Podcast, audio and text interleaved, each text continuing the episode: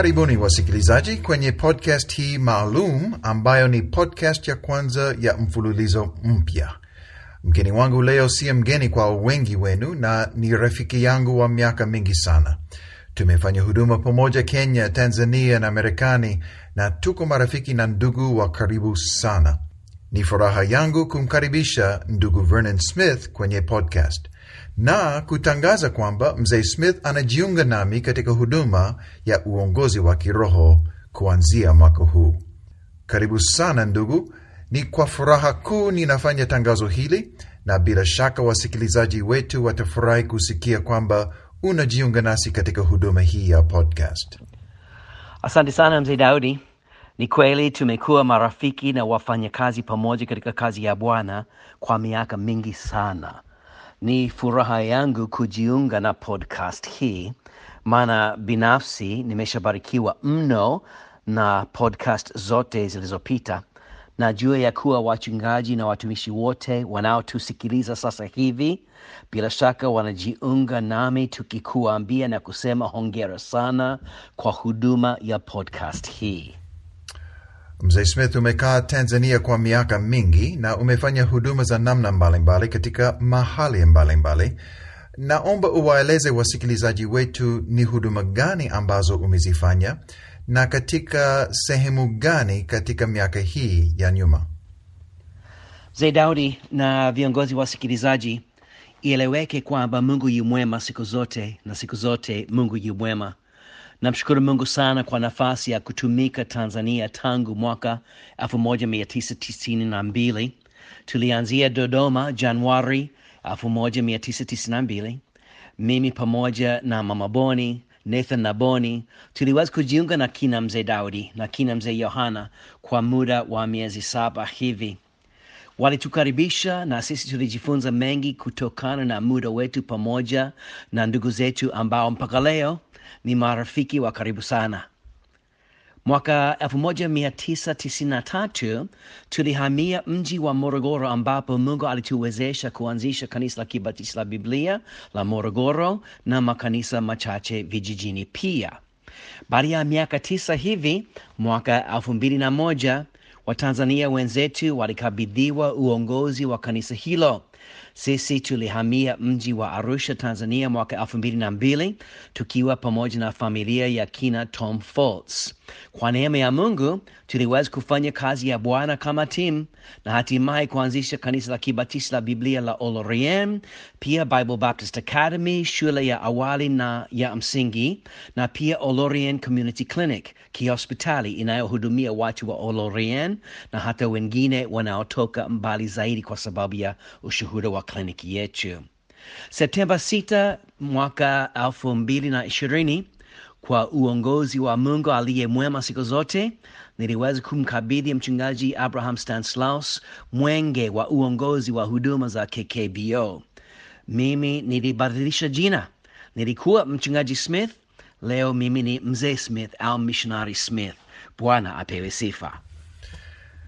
Kama mfanya kazi pamoja na rafiki ya karibu, nimeona moyo wako kwa huduma na hamu yako ya kulea viongozi kwa ajili ya huduma ya kiroho. Lengo kuu la huduma hii ya podcast ni kubariki viongozi, kuwajenga, kuwahimiza na kuwapa mafundisho na mashauri yatakayowasaidia katika huduma zao, familia zao na maisha yao kwa jumla. Unaonaje, yani wewe binafsi, kuna masomo gani na misaada gani ya kiroho ambayo ni muhimu kwa viongozi wa kiroho hasa katika mazingira ya Afrika ya Mashariki?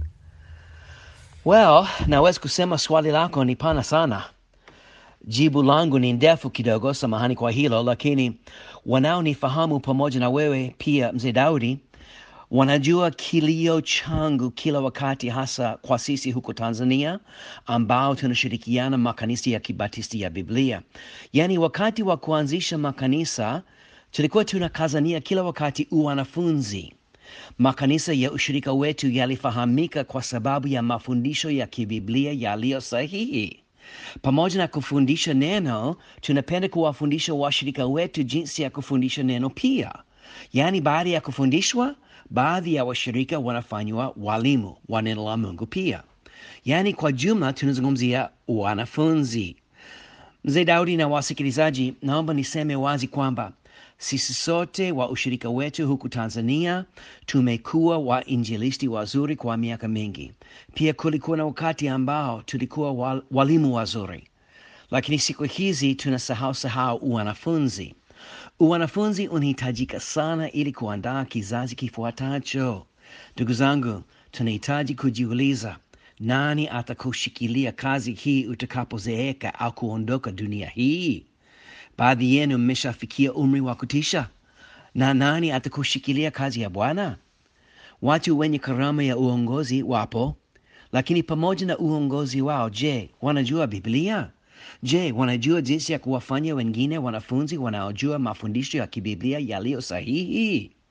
Naomba tuweke mipango mipango ya kufundisha darasani kanisani, siyo ibadani tu, bali darasani kanisani. Tufundishe masomo ya msingi tuliyozoea. Pia tujitahidi tujitahidi kufundisha kosi za Biblia tulizofundisha miaka ya nyuma, na bila shaka bado sisi wengi tunazo kumbukumbu kumbu zile, notsi zile katika mafaili yetu. Kuna kitabu kinachoitwa Imani za Kikristo za Kimsingi. Hiki kinapatikana pamoja na masomo yake na maswali yake, yaani ni dhahabu kabisa tunapowazia kufundisha wanafunzi wajue imani ya kibiblia.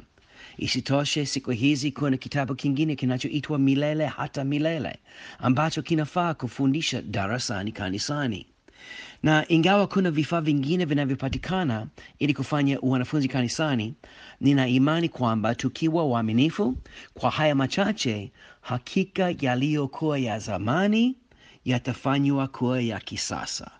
Yaliyokuwa yamezeeka katika mawazo yetu yatafanyiwa upya katika makanisa, maana watu wanakuja kuja ambao ni wapya, hawajui yale mafundisho ya zamani. Tuwafundishe.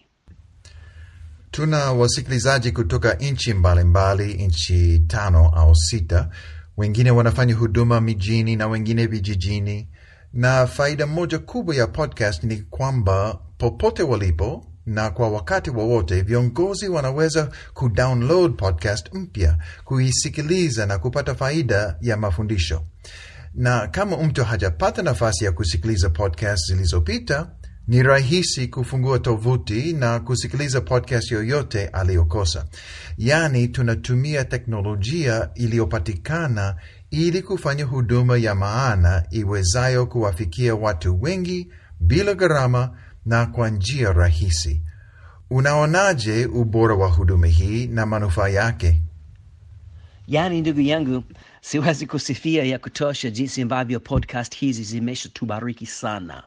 Viongozi wengi Tanzania wameshaniambia jinsi wanavyosubiri kwa hamu kupokea podcast nyingine. Teknolojia hii inatusaidia kupata mambo muhimu yanayoleta umoja wa malengo katika kazi ya, kazi ya kueneza Injili, kazi ya kufanya wanafunzi, tena kwa njia mbalimbali. Isitoshe, tumeshasikia mada zinazotugusa binafsi katika roho zetu na kutuhamasisha zaidi kuwa watumishi bora.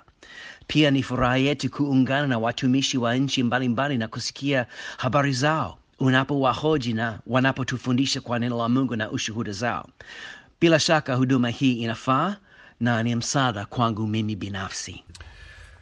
Ninaunga mkono kabisa na wewe na ninasubiri kwa hamu kubwa kuona vile ambavyo podcast itatumiwa na Bwana kubariki na kusaidia viongozi, marafiki zetu.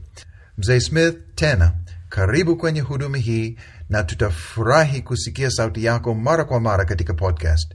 Na mimi binafsi nimefurahi sana kupata ushirikiano na wewe katika huduma. Kwa kweli mimi nikiwa mbali, si rahisi kufanya interview na viongozi katika eneo la Afrika ya Mashariki, lakini wewe ukiwa Tanzania itarahisisha sana kupata mahojiano ya viongozi mbalimbali, na hivyo podcast yetu ninaamini itakuwa inaboreka siku zijazo. Wasikilizaji, msikose podcast zijazo na karibuni kwenye tovuti ili upate kusikiliza podcast yoyote kutoka nyuma. Anwani ya tovuti ni www.uongoziwakiroho.com. Mzee Smith, kabla hatujamaliza, naomba uwaombee ndugu na dada zetu viongozi wanaosikiliza podcast ya leo. Asante sana tena mzee Daudi kwa nafasi hii. Mungu akubariki. Hebu tuombe. Baba Mwenyezi Mungu, ninakushukuru sana kwa wokovu tulio nao katika Yesu Kristo mwokozi wetu. Baba, ninawaombea hawa wachungaji, watumishi, wasikilizaji kwa jumla. Naomba uwajaze na nguvu za Roho Mtakatifu aliye ndani mwetu. Naomba uwape hekima, uwape ujasiri ulio mtakatifu, uwape nguvu, wasimame imara kwa ukweli wa neno la Mungu.